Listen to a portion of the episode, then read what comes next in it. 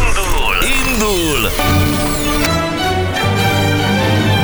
Indul a Hungary Machine! És 8 óra lesz 5 perc múlva. Na, ö, tudtok ö, jegyzetelni? Szerkesztő tollal, ha szeretne Sok- dolgozni, sok akkor most itt kolléga- az alkalom. Sok kolléga segít is neki. Jó, nem mindenki eh, értette, tehát ö, van ilyen, hogy sarokcsiszoló jöhet. Tehát nem értette megint a bőrze lényegét, a cserebere lényegét.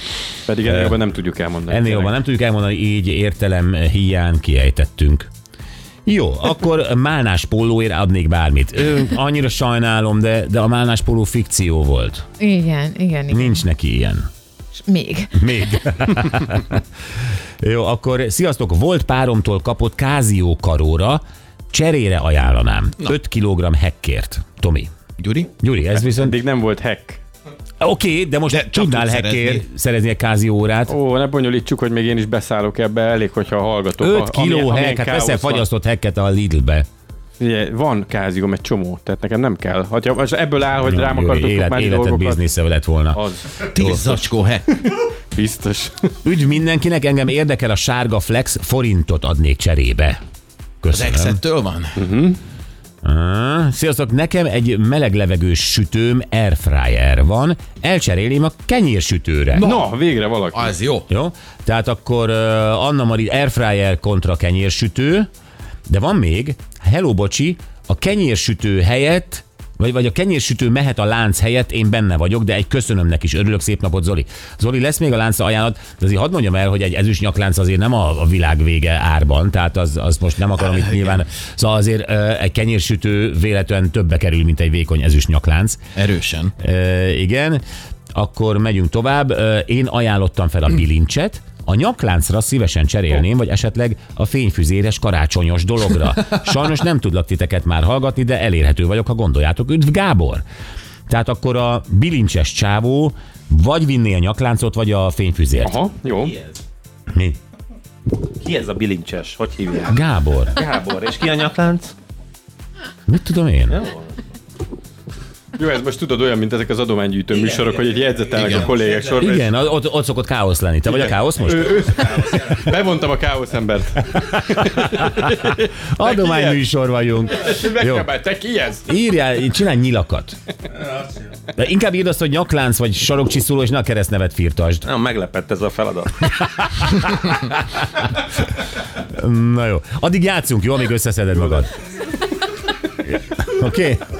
Kat, Kata van a vonalban. Szia, Kata, jó reggel. Sziasztok, sziasztok, jó reggelt! Jó reggelt, Kata. Tőled is meg kell kérdeznem, hogy van-e bármi az exettől nálad, amit megtartottál? Nincs, nincsen. Semmi az égvilágon? Mert megsemmisítetted, vagy nem volt egy na- nagyon adakozó férfi? Um, nem volt nekem annyi exem, úgyhogy Na így jó, de hát- nem is nagyon tartottak sokáig a kapcsolatok. Oké, okay, úgyhogy de hát nem. valamit kaphatott az ember, tehát ö, mondjuk a, a Nem, Laci, Lacika nem. mindig ennivalót kapott az exeitől, és azokat el is pusztította. Mármint az ennivalót. Na mindegy, Kata, akkor nem. Um, jó, ö, mehet a dalszöveg? Igen, igen. Figyú. Szerelemről nem esett szó, ezekről nem dalolt a hold. Hogyha mégis megcsináltuk volna. Minden, minden csak sírna. Minden idők legkönnyebb feladványa. Igen, ez nagyon könnyű, ez Zanzibár. Ez az. Szerelemről szó sem volt, ilyenekről nem dalolt a hold, ha mégis megtettük volna, minden, minden csak sírna. Na Gyuri, mondok egy nagyon vicceset.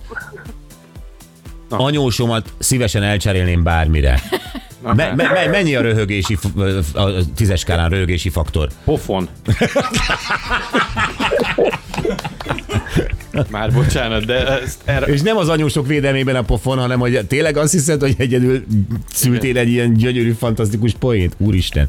Gyuri, megértelek. Kata, drágám, viszont ö, te nagyon ügyes voltál, és egy bocsizacsi a tiéd, benne egy bögre és egy téli sapka. Ú, nagyon szépen köszönöm. Mi is neked hívunk majd, jó?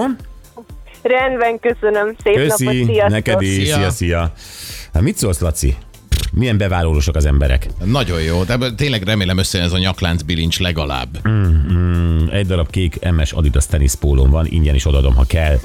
Óriási. Oké, okay, oké, oké, az A4-es rajzlapot elé A4-es Audira, ezt, ezt eh, Jézusom, ugyan, gyerekek. ugyan pofon kategória? Dis.